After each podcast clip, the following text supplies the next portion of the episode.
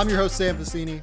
We're presented by CLNS Media. Today on the show, it's going to be a little bit different of a format. We've got Cole Zwicker here. I released my NBA Draft Big Board yesterday. Today, I had a big, long stock watch thing happen where I broke down seven guys that have been interesting in the top 50 of my board for one reason or another. Uh, I also broke down the race for number one or how it has basically flowed to a crawl over the course of the last couple weeks due to the LaMelo Ball injury, due to the James Wiseman suspension, and due to the fact that Anthony Edwards and Cole Anthony aren't in great situations. So go read those things. But because I have run a big board, I am just going to give the reins to Cole basically. And Cole Zwicker is just going to ask me questions about my big board and just kind of see where it goes from there. Cole, how you doing, man? I'm doing much better now. I, I do like the role reversal here. I get to play a little bit of host, ask you questions, and hopefully that has some value to the readers as far as your philosophy, because I'm going to ask those questions as well in your order. So, do you, I'm going to start just by giving them your current top 10, just so the guys know what exactly your positioning is on some of these players. Then I'll kind of go sure. from there. Does that make sense? Yeah, sure. Sounds great. All right. So right now we have you have well, I should say you have one Anthony Edwards, two Cole Anthony, three James Wiseman, four Lamelo Ball, five Tyrese Maxey. I will in- interject really quick and say I expect that to probably be the top five on most people's boards, re- like with Maxey being the wild card. Um, six Denny I, I, hold, hold on, time out before before uh, we get past that group. um, I will say, like in talking to people before doing this big board, like people who work for NBA teams, Maxey is a little bit more controversial than what I thought he would be. Um, there are scouts that are like he's like a borderline lottery guy. Yeah, that's a good point. So I, I, should say that is the top four that you'll see on most boards via yeah. Edwards, Anthony, James Wiseman, Lamelo Ball. Five is where it gets a little bit more suspect. The people that I roll with the most, I guess you could say, have Tyrese Maxey as a top five guy, but that is not set in stone as far as the consensus opinion. You have him number five, number six, Deni Avdija, seven, Teo. I think it's Teo. You said Maledon. Yep.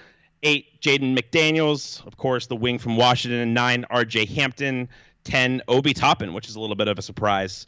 So, how I want to start this, I guess, is just getting at general thoughts about these prospects relative to each other, how you value and like connect the dots between ultimate value in the draft. We talked a little bit independently about these guys' strengths and weaknesses and whatnot. You can go and do, of course, whatever you want to. It is your podcast. but I will start by asking specifically about James Wiseman and LaMelo Ball. You have Wiseman at three, you have LaMelo Ball at four what is your like basic rationale for that ranking?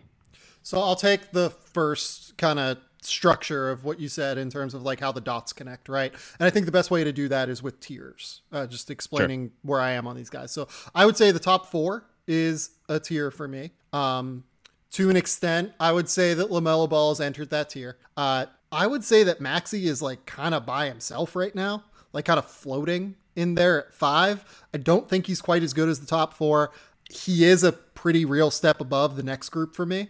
Um, and then I would say six all the way down to 16, something like that, is pretty damn close. Like there were iterations of this where I had Precious Achiuwa, who I have at 15 right now. Like I had him at like nine or 10, even like coming into this week, and then went back and like watched some tape and was like, okay, like I'm a little bit worried about the jump shot. I'm a little bit worried about the defensive acumen and where he is in terms of awareness. I really buy the tools, I buy the athleticism, I buy the motor, but I think that like nine or 10 is probably a little bit too high. So I would say that there is a very real glut once you get past the top five for me. And I really tried to spend a lot of my time over the course of the last week trying to figure that out. Uh, and to answer your follow up question in regard to Wiseman over LaMelo Ball, A, I would say that's where a majority of teams that I have talked to are. In terms, but this is my big board. Like I can very easily drop James Wiseman below LaMelo Ball if I feel that way. I have more significant questions about LaMelo Ball turning into a realistic jump shooter than I think you do and other people do. I legitimately think he is a basketball genius. Like I think that guy is unbelievable when it comes to being able to distribute and run a team. I think he is the best player in this draft at being able to do that. I have real questions about how he is going to be able to score efficiently at the next level, in part due to shot selection, in part due to uh, just shooting ability uh, and his mechanical shooting ability in regard to his balance being slightly off. He likes to lean back on a lot of his jumpers. Uh, I still don't really love the mechanics at the top of the jump shot. Um, and additionally, I am concerned about the on ball defense. I agree with you. You have somewhat swayed me in his off ball defense being interesting. I will be intrigued to see how it translates to the next level. And I think a lot of it is going to depend on how his frame develops over the course of the next few years, because sure. I can see a world where he just gets shoved around constantly if he isn't able to continue to grow and develop that frame.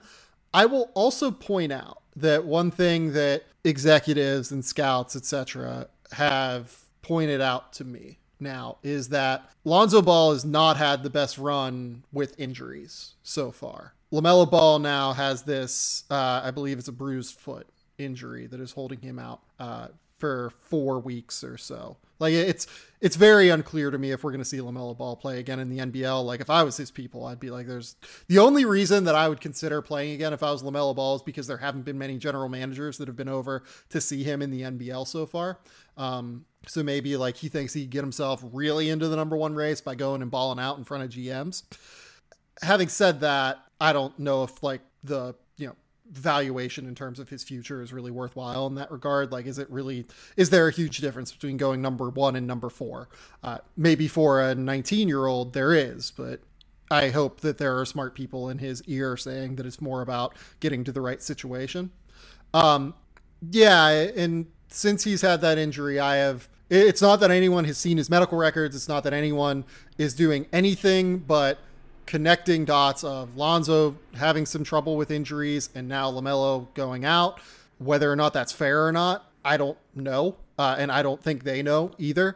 But it's a conversation that has happened since I have been discussing LaMelo with them over the course of the last week. That definitely makes sense. I'm going to back up just for a second and ask you a tiers question. You already kind of delineated the different groupings one to four, five with Maxey kind of by himself, and then generally kind of a six to 16 range. What are those tiers, just so the listeners know, what do those tiers mean to you? Like, how are you defining those? Are we talking like all stars? Are we talking potential starters? Like, how would you define that? Great question. I don't think that there is a high end like with Zion last year, with DeAndre Ayton and Luka Doncic the year before, I felt those guys were 75% chance to make an All Star game, like very high. Uh, I and like, look, maybe I'm wrong on that on DeAndre Ayton. I am very intrigued to see what he looks like coming back from the suspension, but that is where I felt going into that draft. I don't see that guy in this class. I would say that if we're gonna try and you know define these tiers that Edwards, Anthony, Wiseman, Ball, I see them as maybe all stars, probable NBA starters, uh, certainly high upside players that, if their development goes right, could really uh, end up being difference making players. Maxey, I see as a NBA starter, just kind of full stop. I think that his game just will work. Uh, he's really yeah. good on the defensive end. He's really good as a pull up shooter. And then 6 through 16 is a group of guys with flaws. Like I think that this is something I mentioned in the big board that I published on Thursday. Like this is a development draft more than any draft I can remember since I've been doing this job and I'm doing it for 6 years. I've been following the draft for like well over a decade now. Like at a high level. Like the draft has long been one of my favorite parts of the season. I've been doing this as a job for 6 years though and certainly in the last 6 years this draft is these guys are not finished products by any stretch. And you could say that about every draft, but I think that even more so this year, these guys are a little bit farther away from being able to pinpoint what exactly their ceiling is. And because of that, a lot of it is going to be situationally dependent with these guys. For instance, Tyrese Halliburton, right? You could tell me that Tyrese Halliburton gets into a terrific situation, goes to the Spurs, Chip Engelland fixes his jump shot.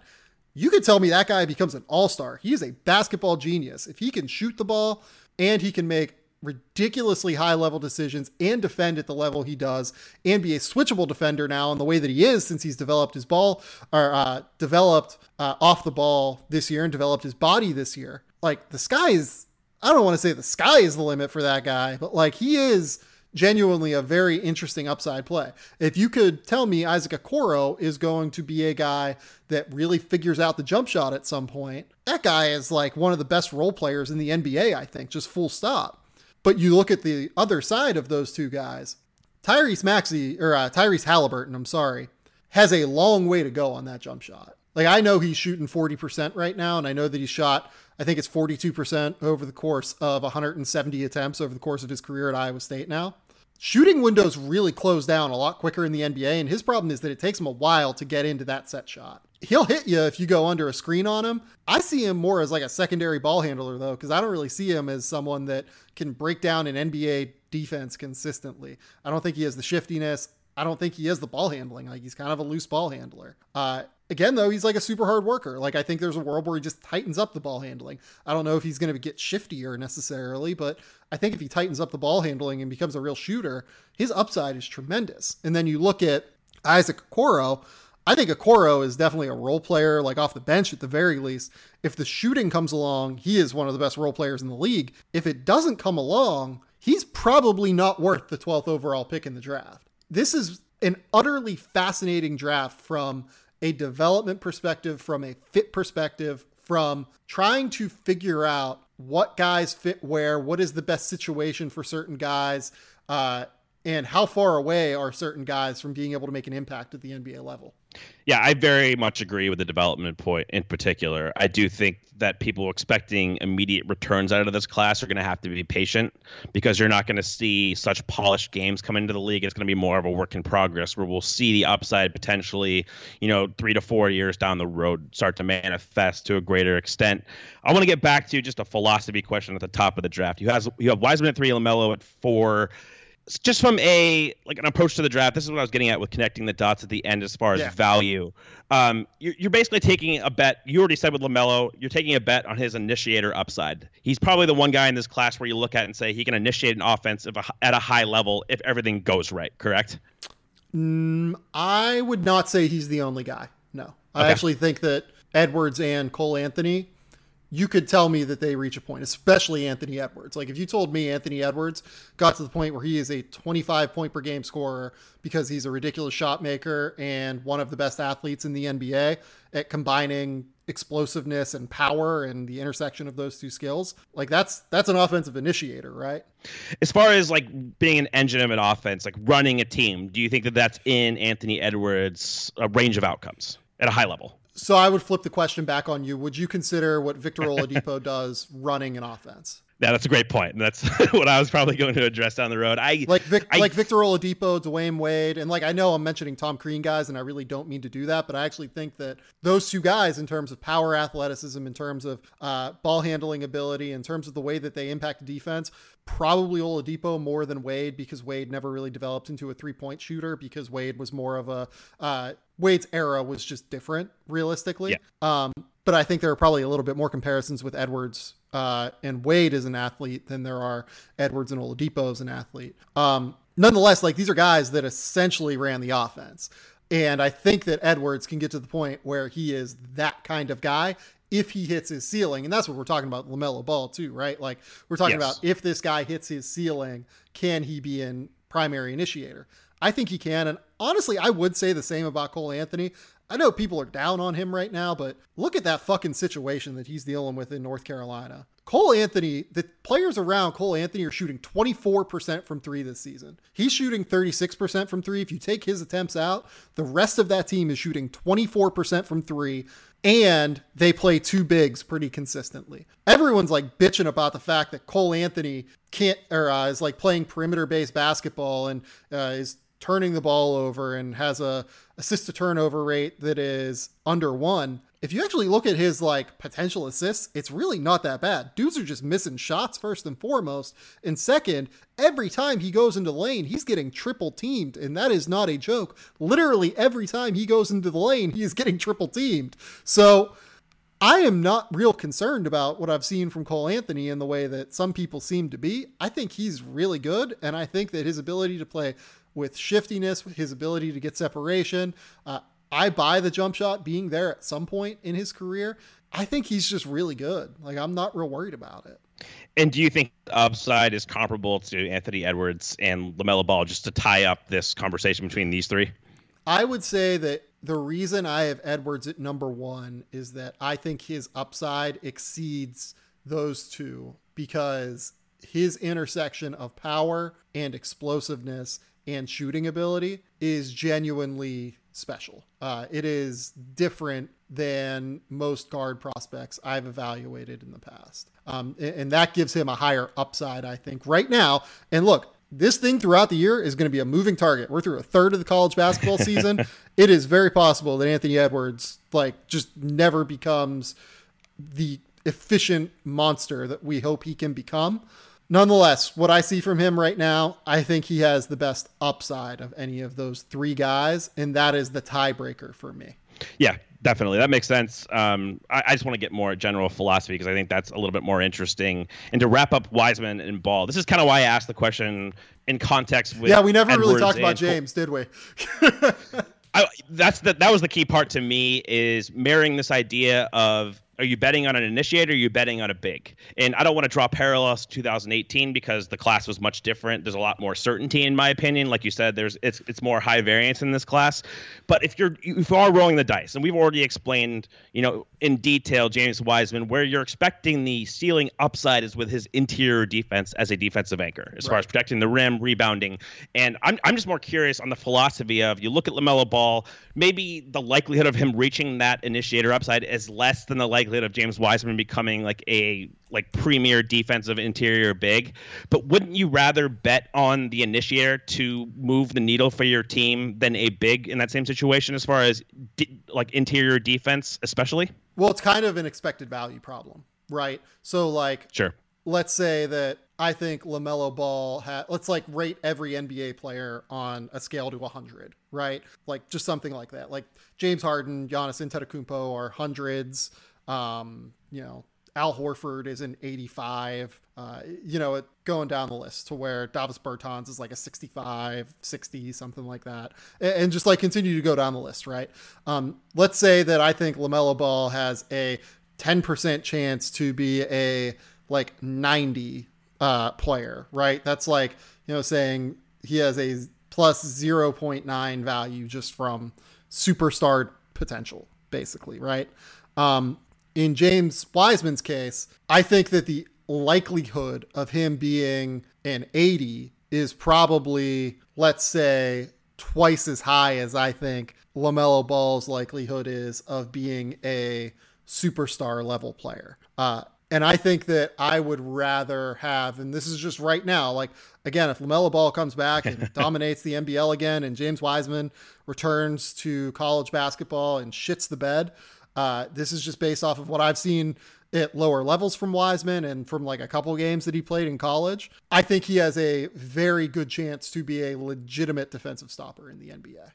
Yeah, I, I think that's fair for an upside. I'm, I'm more interested in like like you noted, kind of the confidence interval with these guys right. and how you connect the dots as far as I, I, see a lot of people in their draft evaluations, like they'll say, I got the draft, I, I got the individual evaluation right. But where you struggle is connecting the dots to value in the league. And that's kind of what I'm curious about with this conversation is even if LaMelo Ball has a 10% chance of being this, I'm just going to go very rudimentary percentages, like 10% chance of being a superstar initiator versus maybe Wiseman has a 20% chance of being a defensive stopper in the interior. Wouldn't you rather for. But, but here's, here's the thing with Wiseman, too. Like, my upside for James is not just like, he is your run of the mill defensive stopper in the NBA. Like a like Steven Adams was a top 10 defensive stopper, probably is still a top 10 defensive stopper inside uh, for Oklahoma City for many years now.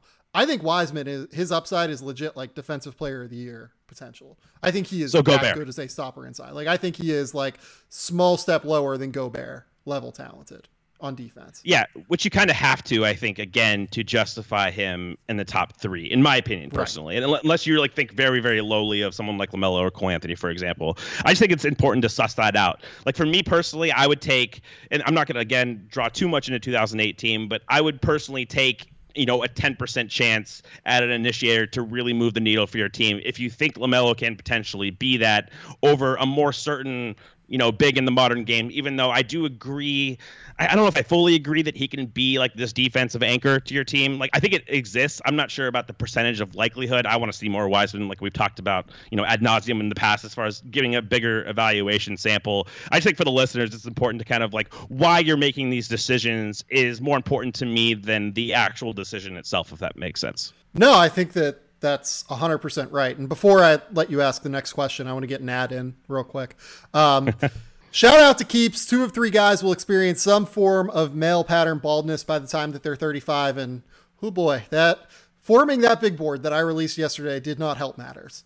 Uh, with today's advancements in science, Keeps offers proven treatments that can combat the symptoms of hair loss and help you keep the hair you have, all at half the cost of your local pharmacy. You don't have to go broke to avoid going bald. Keeps offers generic versions of the only two FDA approved hair loss products out there.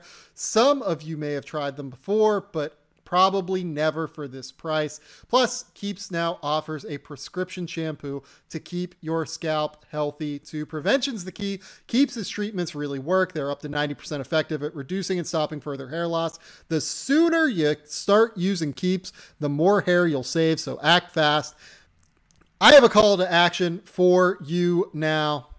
If you're ready to take action and prevent hair loss, go to keeps.com slash game theory to receive your first month of treatment for free. That's key that's K E E P S dot com slash game theory.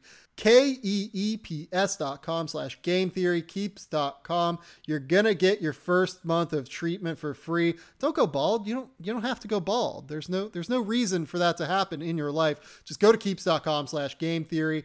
Oh man, that ad was I don't know what happened. I think that I'm in I think that I'm in guest mode right now and I just was thrown off in terms of having to read an ad. It's all different on this podcast, man. I I don't think I've asked questions like this ever on a podcast. I've almost always been on the opposite side of the uh, spectrum here, so this is kind of interesting. I love it. This is this is enjoyable. Let's do it more. Let's do it. Um, let's continue to move down if, if we're good with that. Uh, yep. You've already addressed Tyrese, Tyrese Maxey at five. I don't think we need to go too much more into the methodology behind that. I am curious in this next tier, you kind of denoted six to 16. Let's start with just the guards. And, okay. you know, Theo, Mal- Theo Maledon at seven, RJ Hampton at nine. Um, I'm going to exclude Tyrese Halliburton from this for now. Um, Nick Mannion at 14, Killian Hayes at 16. What sure. is your kind of strategy? What, what what is your methodology for having the players ordered this way? Because they're not all back to back. Like you have them kind of dispersed throughout the tier. H- how is your thought process there?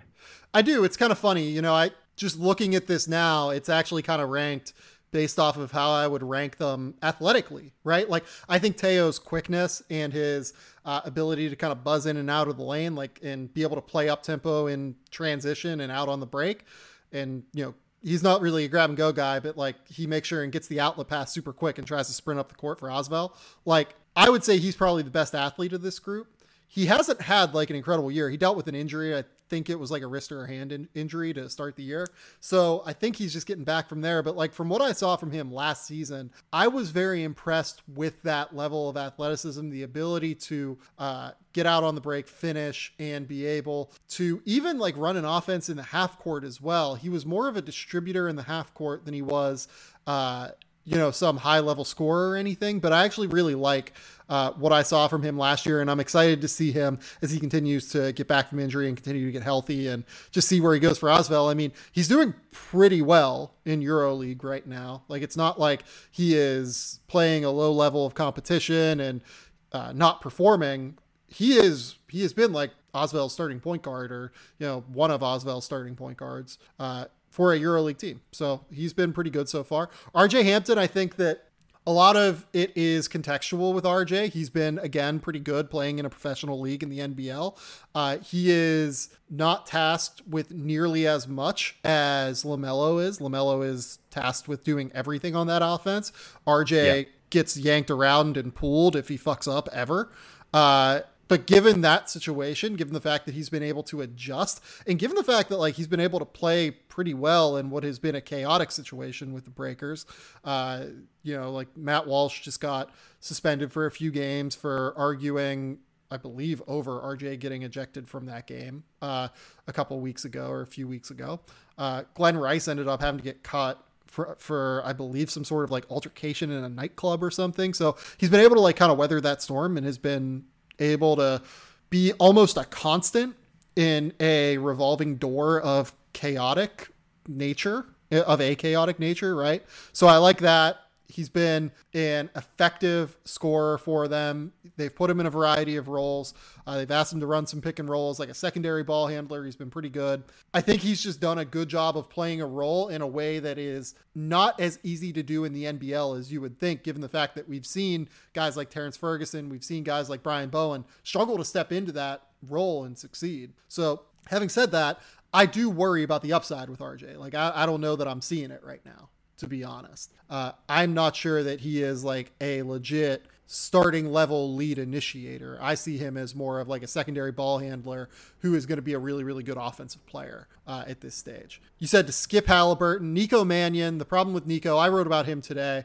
Um, the reason I have Nico a little bit lower is something you and I have talked about in the past. He still has only taken three shots at the basket, and it's really hard to be effective as a primary offensive initiator unless you are someone who can get to the basket, get into the lane, buzz in and out of the lane consistently. We just haven't seen that yet from Nico. He does have a really good floater game to supplement that, but a lot of what I see from Nico is a lot of what I see from Monte Morris, elite level decision maker, puts the ball right on the numbers every time, really good in dribble handoffs. Uh, fluid jumper that will be effective at the next level as like a 38 to 40% three point shooter but I don't know that I see that next level athleticism be able to break it down uh, defense consistently. We'll see. That could change throughout the course of the season. Uh, he's impressed me more than what I expected, even. Like he's averaging 15, 5, and 5 or something like that. He's been really good this year. And then yep. Killian Hayes, again, I would say is the athleticism question and the functional way that he uses the athleticism. Uh, he is, uh, like, I know that his numbers in um, in Europe have been pretty good on a counting basis. He is still like turning the ball over pretty substantially while not knocking down threes, and that has kind of always been the rub, right? Uh, he is a guy that has never really been much of a three point shooter. Uh, despite being like a good free throw shooter. And if you mix a guy that is not a good three point shooter with a guy who turns the ball over pretty consistently, even though he's playing at an exceedingly high level in Euro Cup competition, um, I just worry about how he gets offense efficiently at the next level, despite the fact that he is an elite level decision maker. Uh, I think in terms of keeping the ball moving on offense, I think he tries to go for the home run a little bit too often, and I think his handle can be a little bit too loose, and that's where you see the turnovers come in. But I think he actually does have a good feel for the game in regard to knowing where to put the ball and knowing how to play defense as well. Yeah, I think that's fair. I mean, he's an awesome pick and roll passer as well, one of the more advanced guys in this class. So, if I could summarize kind of your general outlook here for I, these guards. Yeah, let, let, let, me. I would say that a lot of it is based on what I think is the ability to get separation and get into okay. the paint. Um, you know, like what? What would we say? One of these guys can shoot realistically, maybe two in RJ. Um, RJ and Nico. Nico can certainly shoot, but RJ can shoot at a higher level, I would say, than both Killian Hayes and Teo Maledon. Um, I think that based on how they're ordered right now, I would argue I have ordered them based on the ability to get consistent separation as potential lead guards at the next level. Yeah, and especially getting it sounds like getting to the rim uh, is definitely featured here as consistent far as that goes. Separation going forward. Yeah. Yes. So, because I do find it kind of interesting, and, and, by the way, like I think that these guys are all in the same tier for me. I haven't decided a specific order right. yet. It's just kind of in- interesting because I feel like Maledon and Hampton have the least discernible skills of, of the group. Like they're pretty good at a lot of different things. They don't have Nico shooting, which I think is more advanced as far as right. off movement, off the catch, like like you noted, off the dribble. And then Killian Hayes, who I feel like might be the best pick and roll passer of the group. But again, if you can't really create the separation, if you can't get to spots, if you can't finish, even though Killian is, is big, like he's six six and he's strong, has good physical tools, but not the best burst. It's just kind of an interesting way to go about it because I'm, I think you're going to see a lot of deviation um, between different sites, between different analysts on especially this group of four.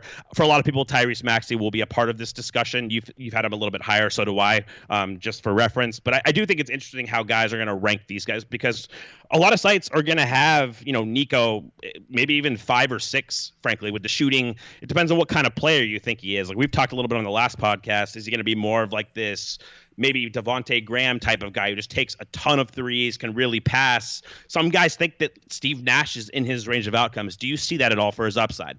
I personally do not. Um, I, I, don't yeah. see the hip flexibility uh, to be able to like be shifty and create separation. Um, I mean, like Steve Nash is like a once in a generation passer. Like I think Nico's a great passer and like a basketball genius, yes. but like there's there's like a line of demarcation there in terms of being Steve Nash as a passer.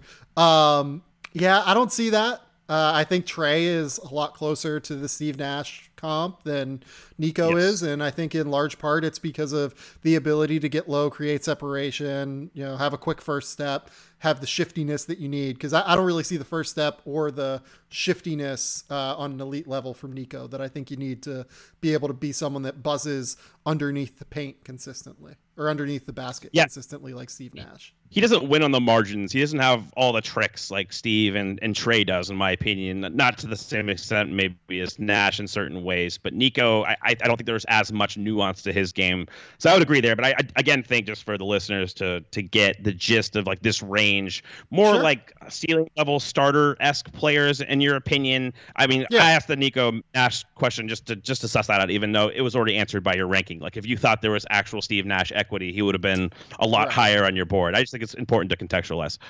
Right. No, no question. Um, yeah, I don't I don't see any of these guys as likely like all stars or anything like that. Um, just kind of don't, to be honest. Like the more that I look at this ranking, the closer I am to just putting like Tyrese Halliburton at like six or seven. like, oh, 2020 draft, baby. yeah, like I just feel co- like I feel more confident that Tyrese Halliburton is an NBA player than I do any of these guys. Um, I don't know that he has the upside that they do. Uh, like if Teo hits, like Teo has a real chance because he can already run a team. Um, he has just better athletic explosiveness. He has a better first step. Like there, there is just a higher ceiling there, and I think that it's harder to kind of pass that up. I guess. Um, the more the more I think about it, the more I probably should have Tyrese Halliburton ahead of RJ Hampton, though. Interesting.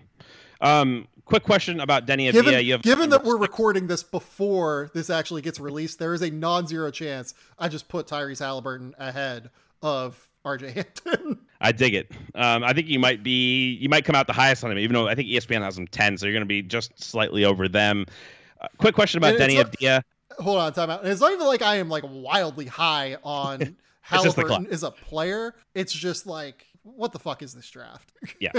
That's kind of what builds into my next question with Avdija. Having him six, I think that's pretty commonplace, frankly. But is that a vote of confidence that you think the shooting is there, or is that more the class? Definitely more the class. Um, on some level, it does have to be a vote of confidence that the shooting is there, just because if you're going to have him that high, uh, I think it's basically impossible to make a case for him that high unless you think the shooting will be there at some point. Um, yeah, look, I think he's a really good player. I think his feel for the game is off the charts. Uh, I like the way that he makes plays defensively. Uh, he's not like some elite level uh, on ball defender or anything, but he does know where to be off ball as a uh, 18 year old playing EuroLeague competition already. He's not playing a crazy role or anything for uh, Maccabi, especially in those EuroLeague games. Like his bigger roles come when they play in the Israeli league. Um, he's actually been pretty good in the Israeli league as well. Uh, he's certainly yep. shooting better in the Israeli league and is, you know, acting as more of a point forward in those games. He's averaging nine points and six rebounds a game with a couple assists. Like he's uh, not turning the ball over as much in the or uh, as much as we've seen early in the season for him. So what I liked from him is we're seeing consistent growth from him throughout the course of the season. He's earning more minutes, even though he's earning more minutes. Um, in a lower competition. The fact that he's getting more of them, I think, is commendable. And I've liked what I've seen enough from his shooting and from his uh, ability to get to the basket and score and ability to make decisions that I think he can be a starting caliber like Dario Saric and, and like they're very different players in the way that they play. Like I'm not gonna sit here and say that like they're similar, but like I think that that's like kind of the level is like a guy who can be a starting small forward, power forward that makes quick decisions and can knock down shots from distance and play like solid off-ball defense while in his case maybe not getting as roasted as Saric does defensively when he's on the ball and in switch scenarios. Yeah, that makes sense. I mean, he's a better lateral athlete. There's some some nuance we can go into differentiators between the two. Um, I, I, think overall, like looking at this area, yeah, like draft, I, I, don't think they're similar players at all. I just mean yeah. in terms of like value wise. Yes, like Dario is a established NBA starter uh, and has earned the right to be considered an established NBA starter. Uh, I see that as Avdija's like future, basically. So, just based on your rankings here, would it be fair to say you think kind of the six to 14, six to 15 range is kind of the weak spot of the draft as far as value? Like, I feel like for me personally, that's the area. Like, I, I would take Maxey at five. I, I feel good doing that. I would take Maxey at four, frankly. But outside of that, would you look to maybe trade out or trade down or something? Would that be the area of the draft that you you'd focus on doing that? Um, it's a good question. I think the answer would be it would depend on the offer. I would yeah. be much more open to trading a pick in this range in 2020 than I would be in the 20. I didn't even like this range in the 2019 draft, to be honest. Um, I would say I would be more willing to trade a pick in this range than I was, for instance, in the 2018 or 2017 NBA drafts. Yeah, no, I think I definitely agree with that. I just wanted to get that out there. Jaden McDaniels, this is going to be a more straightforward question. Just sell me on Jaden McDaniels at eight. Um, 6'10 athletic wing. I think his athletic fluidity is actually held up to an extent that I did not expect in the half court this season. Like he looks, his level of strength uh, was my significant concern. How would he hold up having to deal with people hitting him again or hitting up against him every time that he drove into the lane? I think he's actually doing pretty well with that so far. Uh, so far this year, I know that he hasn't been super efficient finishing around the basket. I'm hoping that the increased space of the NBA game, especially in comparison to what we see at Washington, because at Washington, like he just doesn't have much room to operate, right? Like Washington is shooting 32% from three this year. Like Nahziah Carter and Quade Green are really their only guys who uh, are consistently hitting shots, right? And like Quade is even at 33% right now. So my theory is that as he gets bigger and stronger and as he uh, gets into a better situation with wider driving lanes theoretically he can be the kind of like wing four that can really uh, be a high upside player at the next level. Uh, you watch guys like Pascal Siakam right now like that's the prototype that everyone's looking for in the NBA it seems like. I mean McDaniels has that upside. It's just whether or not he can realize it. Uh, in these guys, it tends to be a light bulb that turns on pretty quick. Actually, like it's not it's not a linear curve for these guys, or at least it tends not to be. It tends to be, uh, you know, you hit a you rise, you hit a plateau for a little while while you try and figure out how to um, play through strength and play through contact, and then once you get bigger and stronger, you rise up again, you hit a plateau again as you continue to, uh, or after you get bigger and stronger, you have to improve your skill set in terms of getting used to shooting the ball again and getting used to a bunch of different factors, right? Relearning yeah. the way that your body moves after you put on weight, right? Uh, so you hit a plateau while you're doing that and then continue to grow after that for a while. So look, like I, I don't think that it's a certainty that Jaden McDaniels is even like an effective NBA player. But what I do know is that his upside, if everything comes together and he figures it out, this dude's a fucking monster if he figures it out. Uh, the fact that he is already able to deal with the contact and stay on balance and stay with the athletic fluidity that he's been able to play with so far this year is different. Like it's just it's better than what I anticipated coming into this year. So you're viewing his upside more in like a slashing sense rather than uh, like a pull up sense, or is it both? I, I, just there's there's some shot makers and then there's guys who can really get to the rim. Like what part of the continuum does he fall on that, or is it just a little bit of both? A little bit of both, I would say. Okay. Um, I am. I would say I was more excited about his pull up game coming into college. Uh, I am a little bit less excited about it now. Um, I'm a little bit more excited about his driving game from what I saw at lower levels uh, in comparison to what I've seen in college. So it is he's a complicated evaluation, man. Like he is one of the most difficult evaluations, and he's one where I haven't done all the background intel work on him by any stretch of the imagination yet. Like I haven't, I've started it a little bit, but like he's going to be the one where NBA teams are going to figure out what makes this guy tick, what is his work ethic, how willing is he to improve, how willing is he to stay in the gym, you know, is he a guy that likes to go out partying, is he a guy that likes to do this, that, and the other thing. Um, if he is willing to really work at it, the tools are there for him to be like everything that the NBA is looking for in terms of like a playmaking four. Okay, so you view him more in like a four sense. And I just there's some divergent opinions on what the actual evaluation of him is. Like a lot of people think he's more safe as like this guy who's a capable floor spacer who can play make a little bit from like a combo wing forward position. And some people really believe in the the high level upside as far as like what kind of what you were getting at as far as shot making and also getting to the rim with his tools. I, I just think you're gonna see some divergence there this year as far as the actual evaluation, which we don't see a ton of at times. Uh, like a lot of times people agree on like the value of a player. I think this is a case where you might just disagree on the actual evaluation. Well, I would be interested to hear what you think he is then. I tend to fall more skeptically based on what I've seen as far as I think he's going to be solid.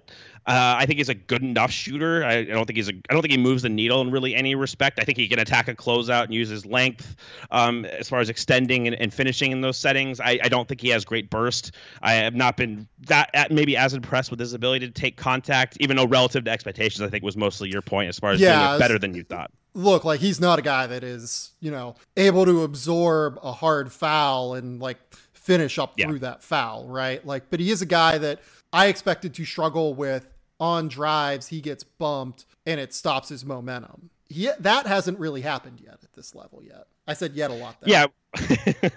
No definitely. I, I get where you're coming from. I'm just more skeptical i guess on the upside maybe a little bit higher on his floor it's just for him it's a little bit difficult. I do agree he's probably going to be one of the d- more difficult evaluations. He's one that we're going to need a bigger sample on. Like he was really yeah. good against the Baylor game. Like he was very active on defense. That's something that I've liked about him is some of some of the splash plays that he makes as a rim protector, for example, like rotating down, utilizing his length, are very interesting. You've also gotten some parallels. People saying, "Oh, this is Jonathan Isaac," and I would be absolutely stunned if he ever reached that level he's in the not, defensive. He's not that guy defensively. No. I agree. So that's what I'm just saying about the evaluation is just going to vary a lot with this guy. It's interesting because I, I get in theory why you have him eight, but I think a lot of people would have different reasons for having him there, if that makes sense. One other thing I've been impressed with with him is there have been these flashes of his playmaking and passing ability that yes. I personally had not seen in person when I'd seen him in the past. Like he dished out five assists, and I know he had five turnovers against Gonzaga too, but the flashes of his vision have been very, very good uh, when they've come through. That was the thing that popped the most for me on top of the defensive energy is like the feel was better than I thought it was. And that's what got yeah. me initially and then he didn't play as well for you know a small amount of games. I've watched almost all of Washington's games thus far. It's been a little bit rocky for him, um, but I, I, do think there's intrigue there for sure. And again, you have him number eight. I want to ask a quick question regarding another wing that we've already talked about, Isaac Okoro, and just tie that into a bigger philosophy point. Because you've said if Isaac Okoro shoots, he is kind of one of the best role players in the league potentially, like a guy who moves the needle potentially to winning basketball. Is that a fair yeah. characterization? Yeah, okay. I think so. So I think this is primarily where we differ in like connecting the dots and how we approach the draft is I tend to favor those guys more. Like I'll just take the risk of the shooting. Like again, I don't think this is the same situation as someone like Brandon Clarke who has had notice noticeable touch, but I'll bet on those guys that I think if they do shoot in more of an execution catch and shoot style, if, if they're just okay, if their winning impact is so high, I'll do, I'll just favor in the draft. So I guess you have him 12th. I think that's very reasonable. That's probably we're gonna see. That's on the higher end of where you're gonna see him ranked in a lot uh, of different settings. So just yeah, speak to that winning thing. I, I was gonna say I would imagine that among like the bigger websites slash like public rankings, um, just yeah. given that like you guys don't do rankings really, um, I would imagine that I'm probably the highest on him right now, right? Yeah, I don't re- because like I don't I don't really look through yeah, like I don't really look through other people's boards because then it like starts to filter into my opinion and I don't like that. Um so am I would you say I'm like the highest on him? I would say you're up there. I mean, I, I, think ESPN had him 15, and that's the highest I've seen him kind of encroach. There's a lot of sites that I'm like, you know, late 20s, early 30s. So I'd say yes. And just a to state accurately, we do do rankings. I think I just said we don't do boards. We do do boards, not mock drafts, um, but not as precisely as far as specific order yet. Like we'll just have general tiers. But uh, right. I, I, just think it's interesting because I do this. This speaks to your point about how you rank, and I do think you tend to lean more towards that side of things, like being higher on the winning players than mainstream. But I think this is again our biggest disconnect is I had Brandon Clarke number three. I don't know if that's going to be right, but I will tend to take bigger dice rolls on them even than you, who is above consensus when it comes to that. Yeah, I think that's 100% right. And yeah. in the case of Okoro, I do have like some pretty real concerns about his offensive game, even beyond the shooting. Um, sure. Like his ball handling ability is not great. Like he can drive in a straight line and hit a kick out pass. Like he's he's a smart player and he has great feel for the game. But yep. we are still talking about like a kid who is 18 years old who, if you put him into an NBA game now, he is a he is one of the 10 worst offensive players in the league, I think, from a skill perspective. Interesting. Yeah, I think his passing puts him too far above that for me personally. Like eh, the guys who can really make extra passes, I, I don't know if he'll be utilized like as like a short roll guy. I don't think he'll do that. It'll be more of a wing type, but just his ability to move the ball, I, I think helps him a lot. If he was a, a complete non passer, then I would agree. Right, but to move the ball and like be effective as a passer, you have to be able to really attack and like open up passing lanes, right? Or I think you can do that in I'm like a closeout sh- sense, in like a gap hitting and advantage setting. Like I agree in like pick and roll or like isolation. I, I definitely agree with that. But if he's going to catch and quickly attack the rim, and he has the athleticism to get to the basket quickly, and he, he's shown good finishing acumen too, so I think he can put a little bit of pressure on on the rim that way and, and make passes on the move, which a lot of guys can't do coming into the league. See, like I don't think he's going to be able to do it at all from a closeout perspective early because I don't think anyone's going to respect the shot. Everyone's just going to play him short and be able to try and absorb the contact with his strength, right? Um, where he can make those plays is like off of off ball cuts, like if he's on the baseline, sitting in the dunker spot, or you know baseline cuts from the three point line on the corner, and then someone rotates down, he'll be able to find where that guy's rotating down and hit the kick out pass. But I don't really think that in like in any on ball scenario, I don't think anyone's going to take him real seriously as like a creator or as a shooter, which is a significant problem. No, I agree with that. I don't think he's going to have gravity, but I, I think I'm a little higher in his ability to drive even when he gets short closeouts. I think he's athletic enough and he's strong enough to kind of run into guys' bodies and even get around guys still in that situation, even with and the lackluster handle. But in advantage settings, if he has a big enough space, I think he can do it. And again, this is just me saying right now. I think sure. at some point he's probably going to be able to do this. Hence why I have him at 12. like yeah. if I if I didn't think he'd be able to do this, I would have him more at like 25 or so. But re- I mean like right now, like he is not great at even right now being able to like attack closeouts and be able to make plays happen. He's certainly not a shooter right now. So I worry about how he affects winning again. Like you and I talked about this, I think on I don't remember if it was this podcast or the last podcast, but like the one thing that Daryl Morey said, among many things that you know, in that podcast with Bill Simmons on the Book of Basketball feed was you really have to be able to be a threat to score on offense in today's NBA. Otherwise, it's really hard to play you. In Okoro's case, I don't really know that that threat exists yet at the NBA level. And that's like the small thing that scares me is if the shot does not come along. I mean, he's not like an Andre Iguodala level playmaker. Like, no. I'm not going to sit here and say that like you know he can't be a good you know drive and kick guy or anything but like you really got to be able to make things happen on the floor. And i don't know that and that's with the ball in your hands. Like you need to be able to attack the closeout. You need to be able to knock down a shot. You need to be able to do something. And i don't know that he can do enough to be an actual threat on the floor on offense and not limit his team offensively yeah, I think I'm a little higher on just the closeout aspect in space as like a gap player. I think he can sure. do a little bit, but I definitely agree that he doesn't I think shoot, That's handle. another good place too. Actually, he's really good at just shooting gaps that he sees uh, after you know a guy say his uh, ball handler like a Samir Doughty gets past his man and a defender has to collapse. He's really good at shooting that gap, finding that hole where the defender has helped from. Yep and taking that kick out pass and scoring at the rim or kicking out himself to another shooter. That's one thing that he is really good at. He's really good at reading where the open space is. Yeah, and he, again, I don't think he's Iguodala. He's not that level of ball handler. And if you remember, like Philadelphia iteration of Iguodala, who actually did a ton off the dribble, I don't expect Okoro to do that outside of like that ridiculous step back three flash. Like there's a lot of moving parts to them. I just think it's more interesting. Where do you turn to as far as value when the class is so up in the air and so high variance? Not necessarily as far as upside, yeah. but as far as getting good basketball players, how you define that. And I think that's the most fascinating part of this range of the class is you see some guys turn to a Nico Mannion. I, I might favor an Isaac Okoro just because I feel like if he does shoot, like that vaults him to like a winning player on a good team, and, and how you kind of go about incorporating that into your draft analysis, I think is honestly one of the most fascinating components. Yeah, and I'm I think that the biggest part of this, like we've kind of gotten into the weeds on Okoro here, sure, but like I uh, the biggest part of the Isaac Okoro evaluation is the shot, and yes. I think that that's where we probably differ the most. I have more concerns about him being a shooter than you do. Uh, I think that's probably fair. I, have been persuaded enough by the touch to bet on. I am not like uber confident that he'll shoot, but like, uh, the, some of the flashes have been pretty promising. Like again, not a lot of guys can make a step back three like he did against Davidson.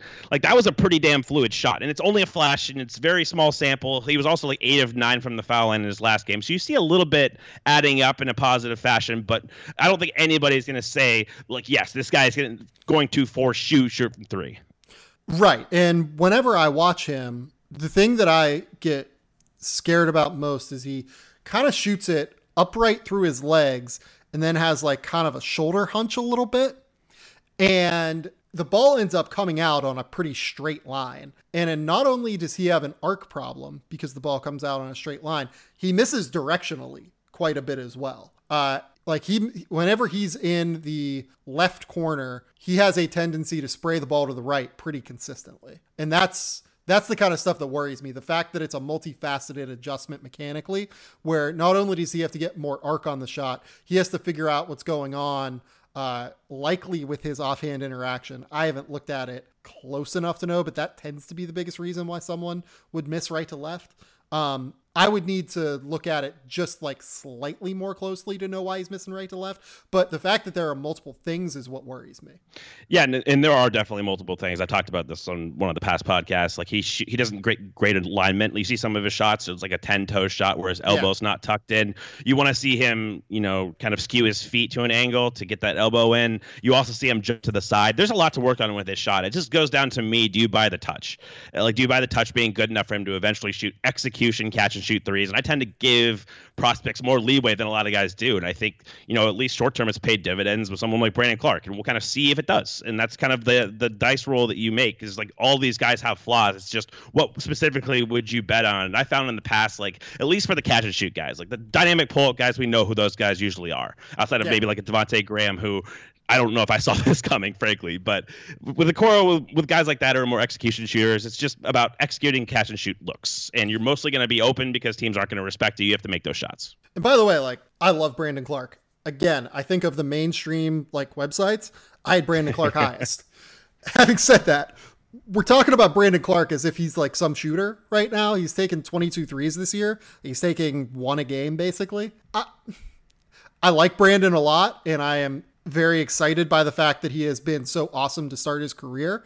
I'm not going to sit here and tell you like I think Brandon's a definite shooter yet. Like I think there are very real questions to still be answered there.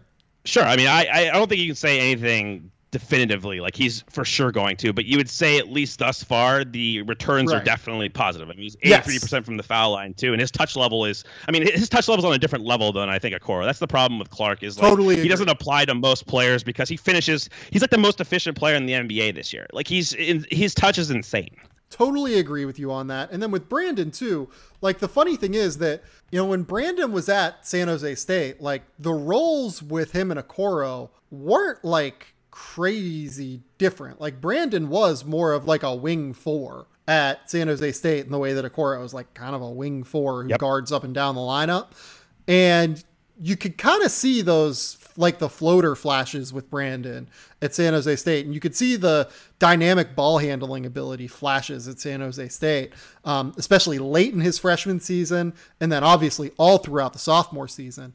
Uh, with Okoro, it's it's hard because we haven't he's starting at a higher competition level and he's starting with 95 more 95 times as much talent around him at Auburn than Clarke had at San Jose State. But I like I like more of what I saw from Clarke at San Jose State, I think, than what I've seen what I've seen of Okoro so far, with the knowledge that Okoro has a better frame and better body uh, and slightly better power throughout that body than what we've seen sure. from Clarke so far. Yeah, I think that's fair. I, I will just say my last point. A lot of the thing about Okoro, because you've gotten really into the weeds with him, is how the degree of what you think his defense is going to be. Is he full stopper level? Is he a, yeah. a, a level down from that? We, we talked about this last night a little bit. Yeah.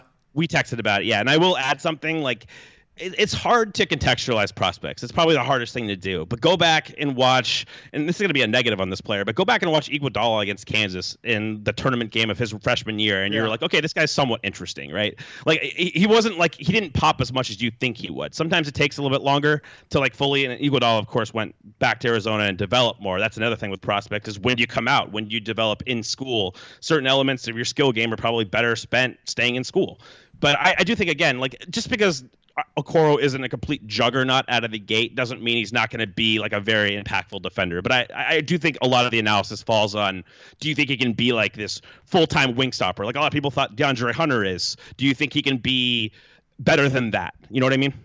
Yeah, totally agree. And in Okoro's case, like I texted you this last night, like the problems that I see with Okoro on occasion that worry me are that like these six foot five, only semi athletic white dudes on Davidson are like driving him to the basket occasionally. Uh, that stuff worries me whenever I see that.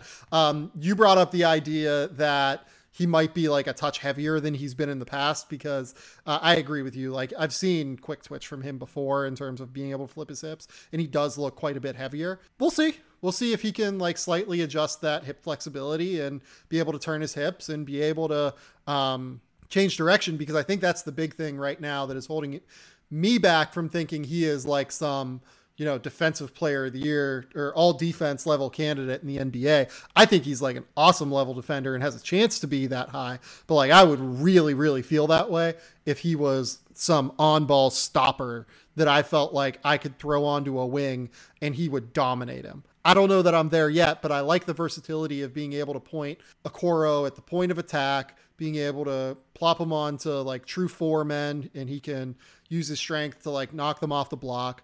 Um, I love one thing that I brought up with you last night too is I love that he really tries to disrupt exchanges, be it just like a normal ball screen, be it a dribble handoff. Yep. Like he tries his ass off to get in the middle of that and really just bother uh, those exchanges. And that's like a hard thing to do. And that's not a normal thing for 18 year olds to do early. Yeah, exactly right. I, I, I guess my last on, Okoro would be I agree. I, I think he's lost. He just looks a touch less reactive on the ball as far as mobility with, with that strength at it. From what I remember of his high school tape and like more of a twitchy kind of movement, he just doesn't have quite that extent. Like again, I think we t- texted about this. It's not like Nassir Little, where I felt like Nassir lost a lot of movement as far as fluidity and everything when he added that strength post high school circuit. He just looked like a different athlete to me. Like Okoro isn't yeah. that. Like he's still very good, but I just don't think he's that top level that I that I saw or I remember seeing at lower levels. Sure. No, I think that's true. All right, let's uh we, we have to close on this as far as the bigs here because that's kind of what the emphasis was. Kind of the build up for this was talking about Isaiah Stewart, for example. You have him 13, Obi Toppin 10. You have let me just ask a clarifying question really quick about tier. So you have Okongwu in the next tier, right? Or or would you cut that off after Okongwu? Where's the cutoff there? Yeah, to be honest, I threw out 16 as like a number.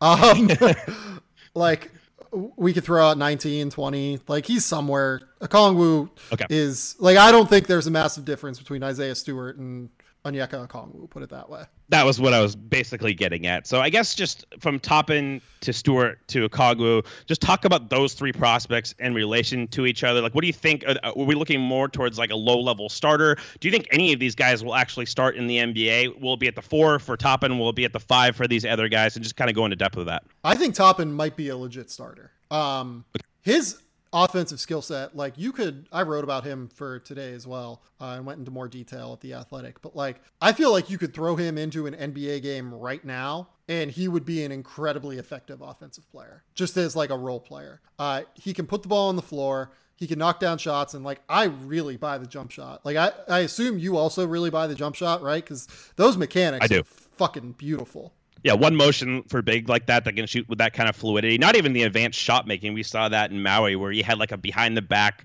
where he hopped back into a corner three. You don't see that from six nine guys with his build and his position. But even just the fluidity of the shot overall, like you don't see a lot of one motion releases from players his size. Right. Totally agree with you. Um, and it's even more than that. Like it's the body control, the dexterity. Like he had a tip dunk against, I think it was like Indiana State, where he started on the ground, happened to just like jump as the ball came off the rim, and grabbed it with his left hand and tip dunk it like his offhand. It was absurd. Um, he is a guy that like I look at athletically and in terms of his just ability to make shit happen and how he's quick off the floor and the body control and the fluidity and like this ball skill. Like I wonder if like he is one of these like very special late bloomers that just like continue to grow and develop. Like he is he is terrifyingly good offensively. Yeah, when we did that podcast on Maui and stuff, I think I surmised that he was the best offensive big in the class, and I feel good about that. Like I do think he's I the think most well-rounded. Right like eh, he i think it's just a lot of that is it's not like a high bar. Like a lot of the bigs in this class aren't very good. Like Okongwu is good as like a spread pick and roll finisher.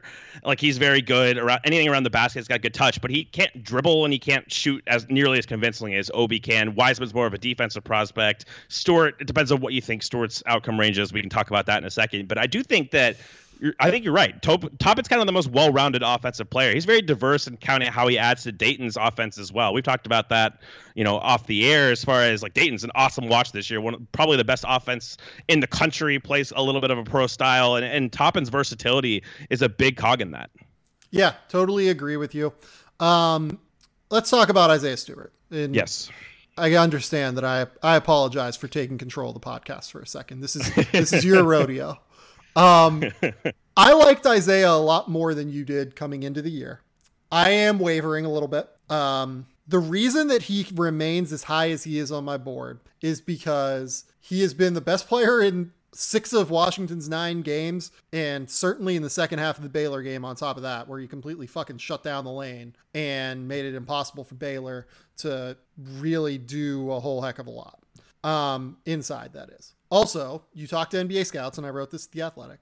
They go to practices and like he's just like shooting, from what I understand. Like he can actually shoot the ball. And like you and I have talked about that in the past. Like we think he's probably going to be a shooter. From what I understand, like he is basically a shooter already, which is important to his evaluation because if you think he can be like a pick and pop, pick and dive scorer, that kind of changes the calculus a little bit. If he can knock down shots, he is potentially like a starting offensive center. Now, the reason he is dropped on my board is I feel bad saying this. Like I like him, like I like him a lot as a person. Like I talked to him for like 15 minutes at Hoop Summit. He's like an awesome kid. Like he is super nice, super fun, um, very energetic. He is also a kid that every time I had seen him play, for the most part, we'll say. Largely when I see him play, he plays with a high motor.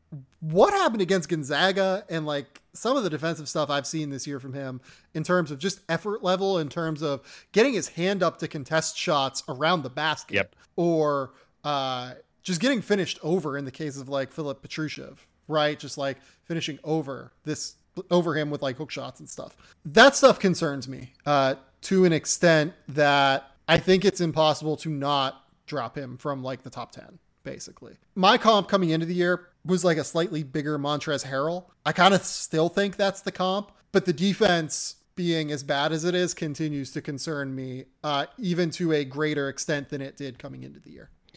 I definitely agree on the defense. I was always kind of lower on his impact protecting the rim. I think even when he did try, just using the Gonzaga game as, as a point of reference here. Like he couldn't get to balls. Like there was like probably five times where he actually did make the right quick read in the rotation. he just doesn't have the pop to get up and get those at his size. Like he does have great length, but he's just not. See, I guess that's the biggest differentiator between us and his evaluation is you've you've said Harrell. I don't think he's that level of athlete. I think that's Okongwu. I don't think they're the same player, but I think a sure. is on that level of athleticism, and Isaiah Stewart is a, a whole tier down as far as his quick leaping ability. This is just general explosiveness. I haven't really seen that on either end of the floor, so that's why I'm a little bit down on him. Honestly, I, I reasonable. You, though, to be honest, like you're definitely reasonable on that so I do think I, think there's probably a little bit more skill game than he's not being allowed to show at Washington because yeah. I can kind of echo what you said about people that go to practices. They see him like handle the ball better. He the shooting we've always kind of said is probably there. I don't know if he's going to be like a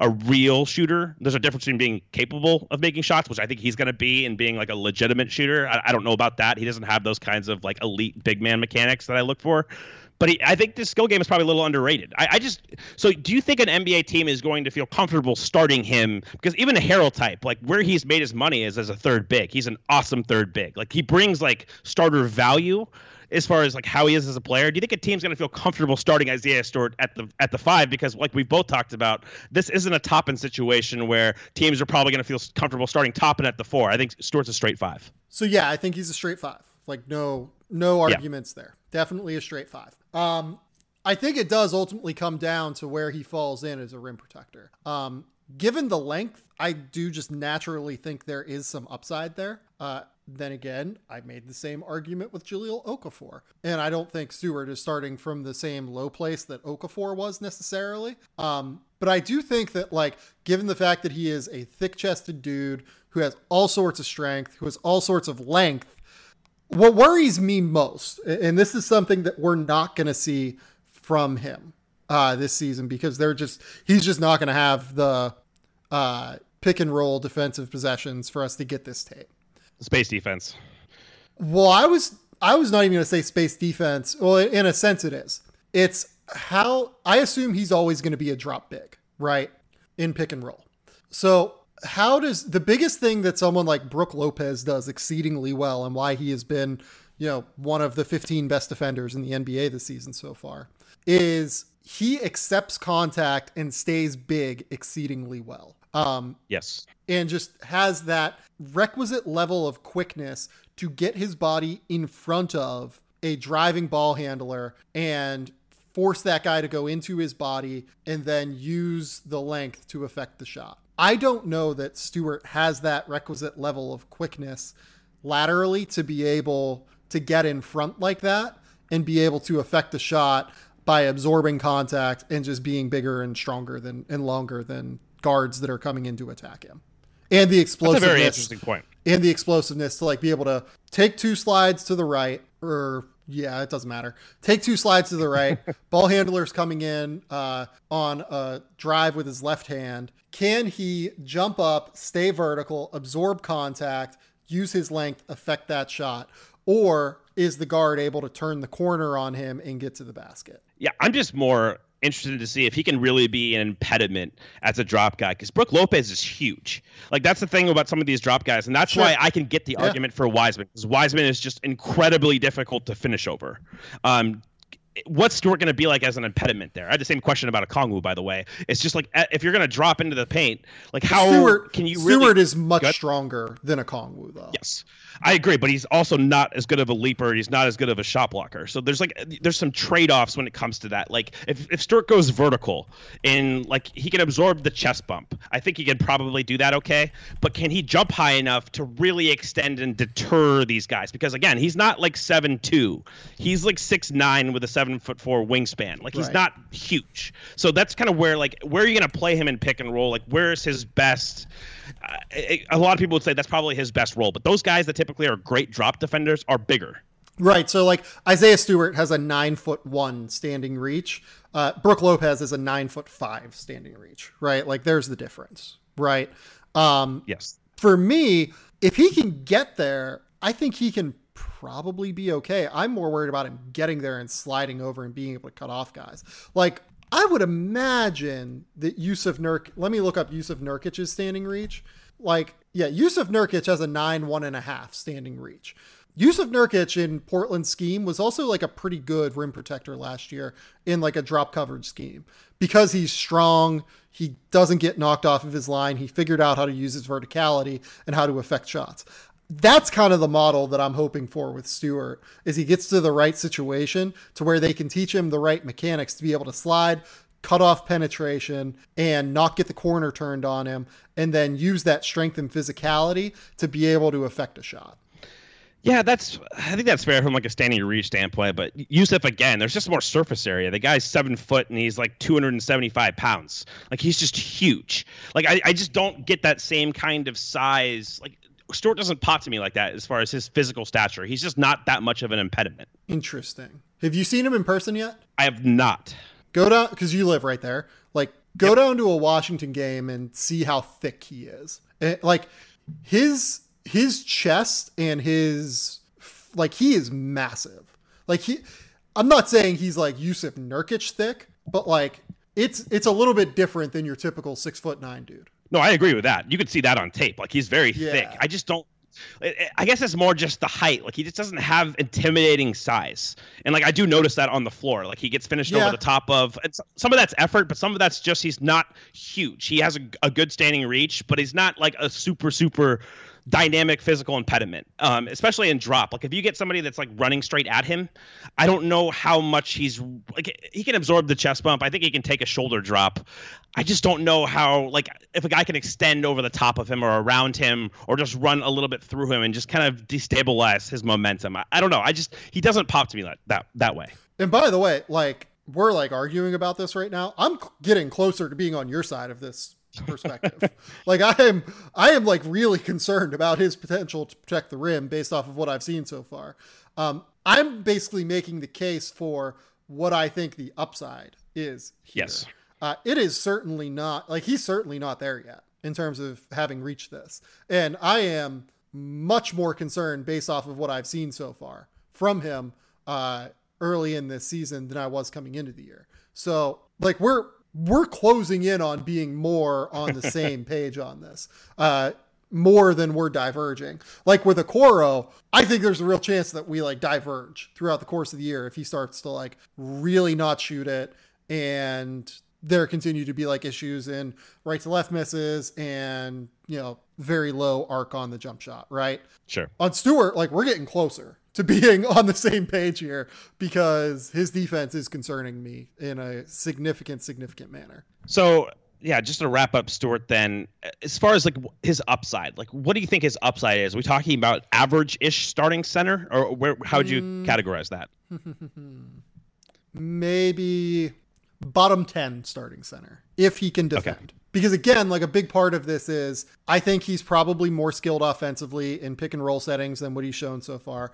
Let's say he can be a good pick and roll center who can occasionally take advantage of a mismatch on the block, um, who can knock down shots from distance, right? And then if he can reach some sort of defensive ceiling, can be a let's say average-ish rim protector. Okay, so I, I, get your thought process, and I know again this always triggers the class because you have to put it in context, and this class isn't very good. But for a big that has upside as like a bottom ten center, is that guy a lottery pick? Like that's kind of where I'm getting at. Is like even if I agree with your analysis, if the upside, if sure. that's the upside, if you're like a lower level starter and that's things break right as a big man in the modern game, like how do you how do you value that in, in, in a draft as far as like what selections you should be looking for that as? Yeah, so the fact that he's at 13 is much more of a statement again on this draft than it is on him. Because, for instance, I have Scottie Lewis at 19 right now. I have Matthew Hurt at 24. Um, I have, let's see here, Kahlil Whitney at 26. Like, so let's let's pull these three freshmen like Isaiah's a freshman right now, right? None of those guys can really do anything on the floor right now. Um, like Kahlil Whitney's a good defender. He can't do shit on offense right now because he can't handle the ball really, and he's not a good shooter. Matthew Hurt is just not strong enough to be able to do anything effectively right now beyond space the floor from distance. Um, Scottie Lewis is a guy that the jump shot really has held him back, and just the general spazziness of his game that still hasn't quite evened out yet. Uh, at this level. I'm hope it has evened out over the course of the season by very slight margins, but he is still spazzy on the floor. Um, if those guys hit, they're probably slightly more effective players. But like the fact that Stewart is strong and I think can shoot it and uh, at least has like physical measurements and is productive, I think he has like at least a higher potential of hitting that ceiling. Like I, I think that where we diverge most of the time is I tend to value that second part of the expected value equation of likelihood to hit ceiling or likelihood to hit reasonable outcome a little bit more than you do because you tend to care about ceiling instead of that or at that expense. Yeah, I think that's a fair categorization as far as maybe you factor in median outcome a little bit more than I do. Right. But I'm curious then. Especially, but how, I especially do that throughout the second half of a draft. Sure yeah, I yeah, I get your mindset there. So I guess to wrap that up with Stewart, just kind of compare him to Okongwu because I'll give you some context on Okongwu for me personally. I think Okongwu is a much better player than Stewart is. I just, but I also think that he is ideally a third big. I don't think he has the measurements to be a starting center. I think he gets pushed around. He needs to add lower body and upper body girth. But I think as a play finisher, he's a really, really high level athlete. He's explosive. He's got good touch with either hand. He's incredibly coordinated. So I like him. And I also like what I like most about him is the fact that ESPN has him mocked at 30th right now. Like if I can get a Okongwu in the 20s in this class, I think he's going to be a very good third big. But so how do you rationalize having Stewart ahead of him? Is it more you think Stewart has more, you know, starter upside potentially at the five due to his physical tools and strength? Or is it more you just think Stewart's the better player? So I see a more defined role for Stewart on defense if he can actually figure out how to protect the rim, right? Because when I look at Okongwu, I worry about him being a tweener defensively. He's much better defensively, I think, than where Stewart is at this level, at least. But at six foot, I, like you think he's six foot nine, I am. I have some concern that he's six foot eight. Uh, and has like a seven foot wingspan, whereas Isaiah Stewart's like six nine, probably 15 pounds heavier and has a 7-3 wingspan. So it's a much simpler fit positionally uh, if Stewart is good. And like they're pretty similarly they're pretty similarly productive right now, by the way, too. Um, like what Okongwu is probably averaging. I'll look up the numbers, but let's see here. Okongwu's been insane. His stats this year have been ridiculous. Yeah, so Isaiah is at 17.9 and 8.9 um, points and rebounds per game, uh, shooting 57% from the field. Okongwu is at 17.4 and 8.7 points and rebounds, 61% from the field. So they're about the same in terms of production right now. And I see a cleaner positional fit uh, with Stewart as a center than I do with Okongwu as a kind of athletic what is he like a four or five? And like i guess may, maybe this is the this is the brandon Clarke argument all over again which by the way like with brandon i am probably higher than most. Like i had nba executives last year tell me i was fucking crazy for having brandon at 12 like i, yeah, I did no, not I, I, remember- I did not talk to an executive last year that had brandon at no that's a lie. I talked to a couple that had him in the lottery. Um, with like Grant Williams, I did not talk to any who had him top 15 like I did. With Brandon, I at least talked to a couple that like had him in the lottery or something, but most of them had him like at 20. Yeah, I think that goes to like it's kind of interesting what your point of reference is with the NBA guys, and I don't want to belittle. I mean, obviously, a lot of people in the NBA are really good, but I don't no, care please. as much like as, yeah, like it's. I just don't care enough about that as a baseline. Like I'm gonna have my own thoughts watching these guys. I'm not gonna like go, do it based on what they think. Unless you get much more intel than I do, so that's something that it really does matter, right? And well, I, I that's why that, I don't. Much. Yeah, like I think for my job and like how I build this board, right? Yes. Um, and like I wrote, uh, I wrote about like how I build the board, right? I do oh, use intel like from teams when discussing like or when ranking players, right? Because I don't want it to be I want it to be somewhere between a reflection of what I think and a reflection of reality, basically. Yeah. Um, NBA executives tend to be higher on these slow-footed big men than I am. Um, they tend to be lower on these positional quagmires like Brandon Clarke and Onyeka Okongwu uh, than I am. And like the funnier one right now is Zeke Nnaji, right? Um, like I have Zeke Nnaji at 43. Like where are you on Zeke? Uh, definitely more in your range than where I've seen him mocked. Yeah, like I saw, and like I love Evan, so I don't I don't mean this is like a shit talk thing. I'm sure he talked to people that feel this way. Um, like Evan Daniels just said, like Zeke Nnaji has a chance to go in the lottery in 2020, and that would be fucking crazy to me. Jesus. He's a worse defender than Isaiah Stewart. Yeah, I mean he moves better on the perimeter, but like he, as far as defensive value, like he just, yeah, I, I don't think he's he has much defensive value, frankly his his awareness on the back end is way worse than Stewart's. I guess that like Stewart is in the zone and his reads are a little bit more simplified than Zeke's are. Um, but like Zeke just loses guys left and right, like cutting behind him uh, on defense, and like doesn't really ever rotate and plays super straight up and is a terrible defensive rebounder. Um, at least with Stewart, like you know you're getting rebounding, you know you're getting rim protection with length on some level, like you know, maybe he's not good enough to be a primary rim protector and that fucking tanks his value, but like, uh, and he's been more productive than Zeke this year too. It's it's a weird, it's very weird to me that people are jumping in on the Zeke thing, even though like I even think Zeke's probably going to shoot it at some point too. Is the funny thing? He's just like bad on defense. Yeah, I think he's actually like a four or five tweener. Like right now, he is more of the yeah. skill of a five, but no team's going to play him there. So that's kind of interesting. I, I, for the record, I don't think Okongwu is Brandon Clarke. Like I don't think he's that skilled offensively. Like right, he gets yeah. some Bam, he gets some Bam comparisons. He's not Bam as far as skill level, handling, power.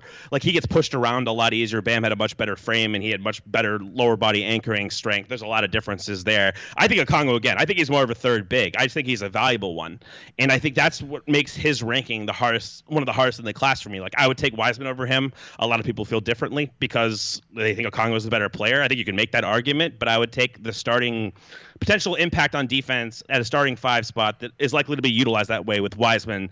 And I just like where Okongwu is mocked right now. I think that there is some actual value because I think he's actually very good. It's just he doesn't no team is really probably going to start him at the five. That's where my concerns are, and I don't think he can play the four like Brandon Clarke can. Right. So if no team's going to start him at the five, and you don't think he can play the four, tweener, like you're kind of.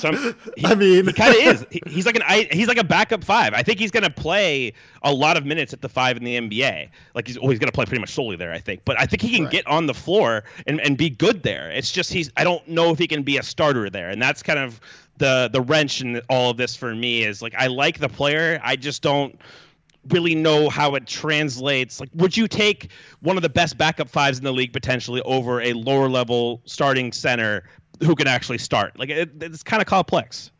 Yeah, it's like a good question. Would you rather have Montrezl Harrell or Jakob Poeltl? Yeah, Montrezl Harrell pretty easily. Like that's kind of where I'm getting at. I actually don't know how to answer that. Yeah, I, I, think I'm. I think I'm much higher on Jakob's defense than you are too. Yeah, like, I think probably. Jakob is like legitimately like a top 15 center defender in the league yeah, for me, it's more interesting. Like, I mean, of course, I take I take Wiseman over Okongwu, but I think that's more of like an interesting debate of where, like, if if Wiseman doesn't work, he's like a lower level starting center because everybody's going to start him that drafts him. If it does work, of course, then it's easily Wiseman. But like comparing those two things, like the impactful third big versus like maybe someone who tops out, maybe an example that tops out is like an average starting center. I feel like that's really interesting. Hmm. Because a lot of teams do this coalition of bigs, like they just get different bigs. Like this is what the Warriors did really well, surrounding their core of mostly perimeter players that had like a. I mean, Jordan Bell ended yeah. up not being very good, but him kept Kevon Looney and just having a bunch of different guys yeah, you can throw on the floor. That's how I see Okongwu. It's funny that you bring up Jordan too, because like I, I think there are going to be some people that are tempted to compare Onyeka to Jordan, and it's not smart. Like you should not do it. Uh, he's not similar, really. I don't think. Um, but in terms of like being six foot eight with like a seven foot wingspan and being something of a tweener, I can see why it would come up. But the difference is Onyeka plays with power and can rebound and like can do all the things that Jordan can't. Yeah, he, he's a better like drop, pick and roll shot blocker. Like Jordan yeah. struggled to make rotations, but he was very good from the weak side. And Okongwu was a much better play finisher. Like he with right. either hand he has touch. He can finish shots away from the basket, and that's something just, that Brandon could easily do better than Jordan Bell, and that's why that comparison never made sense. Go ahead. Yeah, like Onyeka plays with force is the difference. Yes, like he plays with a lot more force. Um, and that's like a huge thing in the NBA, being able to play with force, being able to absorb contact, being able to uh, contact people yourself, right? Um, I still have yet to answer the question about why Isaiah Stewart over Onyeka Okongwu, and I don't want it to be like I am avoiding the question. Um, Yeah, basically, I see it as a more svelte and sound positional fit uh, as a starting center uh, if Isaiah hits than if Onyeka hits. But again, given that Onyeka went from like 27 on my initial board to 18, and Isaiah has gone from 10 to 13, like I probably won't. We're trending toward me not feeling this way in two months' time. yeah, I, don't think it's like. I, mean, I do think a Okongwu is better than Isaiah Stewart, but I don't have like incredible conviction about Okongwu as a prospect. Like, I do really like him. It's just again, I, I think it's more complex. You like, like him in the spot where other people have him. Yes, I, that's really the key takeaway, and that, that's how I maybe look at the draft a little bit different than a lot of people. Is looking at like draft ranges, like where you're supposed to go and the kind of value in that range. Like if you can get a quality third big, like a potentially very impactful one in the 20s, I would take that, especially in this class. That's kind of the allure for me with him. Um, is there anyone else you want to mention on my board? I think that hits most of the high notes. Like a lot of these guys make sense. There's not like a a lot of conversation behind them. You already talked about two guys, and you already kind of hit on this: Kahlil Whitney and Trendon Watford, two freshmen that I think, frankly, have underwhelmed.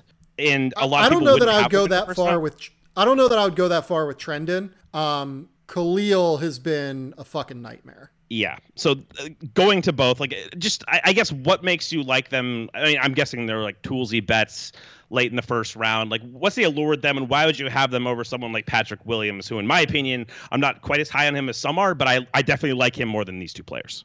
Yeah. So Trendon, for as much as you know, people have questions about Trendon. Trendon is averaging 13 points and six rebounds while shooting 50% from the field and 39% from three. Yep. And he's six foot nine with a seven two wingspan um, and like not a bad defender. Like that is basically what everyone is looking for from the four position right now. Um, the turnovers are a concern, and they are why he is so low. Uh, he has not made great decisions this year. Having said that, he has turned the ball over six times in his last four games and looks considerably better doing so. Um, and I understand that it's against worse competition, but in those four games, he's averaged 15 5 on 57% from the field and 50% from three. Like he's he's starting to come around and figuring out figure it out. Having said that, I understand why people saw his first five or six games and were like, "Oh, this is bad." Yeah, and I was one of those people, by the way. I saw some of him in high school, of course, but I, I, have not seen him since those first couple of games. So perhaps my Has, opinion of him is tainted in the negative direction. yeah, has not been as bad. Has been actually like legitimately really good for a freshman over the course of the last like four or five games. Um, Kahlil Whitney. Uh, I came into the year having Kahlil Whitney as like a tenth is like tenth or something like that. I think that's probably why I have him still high. Like he's gone from tenth to like twenty fifth or twenty sixth on my board. Um, I think of Whitney differently than I think of Williams. I think of Williams as more of like a four because I think he's more of like a power athlete. Whereas with Whitney, I think of him more as like a like a three. Like I think he's like a pure wing almost. Now skill wise, he is decidedly yeah he is not there skill wise, uh, and he might not get there. He is again like I can't emphasize this enough. Kahlil Whitney has not been very good this year. Um, he's been good on defense. Like he, he actually has been pretty good on defense. Uh, he can slide his feet well. I think he can guard on the perimeter. Um, he's been bad on offense, and he's getting considerably less minutes over the course of the last few games. Uh, my guess is, based off of the trend, I tend to be less aggressive than some moving guys up and down. Uh, based off of this trend that he has shown over the course of the last little while, I would venture Kahlil Whitney's probably going to be outside of my top 40 on the next big board. Yeah, that makes sense. I wanted to just to clarify those guys because I feel like, especially Whitney, Watford didn't have the same pedigree coming in as Whitney did as far as how people perceived him. And I just kind of wanted to get across like why they moved down, like why they're in this position, and, and what you like about them as far as any kind of realizable upside. But I, I think it comes across pretty simply like these are more like physical tools, kind of athleticism bets. Um, Watford having some skill, I think a lot of it's theoretical as far as balancing that athleticism with the actual skill level.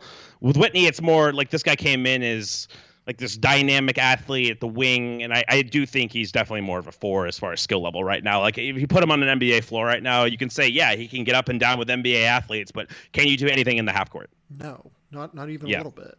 Like yeah, but like he couldn't do that at the four either. Like I, I would rather have him guarding perimeter guys than have him guard fours. Um, like you need your four man to be able to do more than what Kahlil Whitney can do now anyway.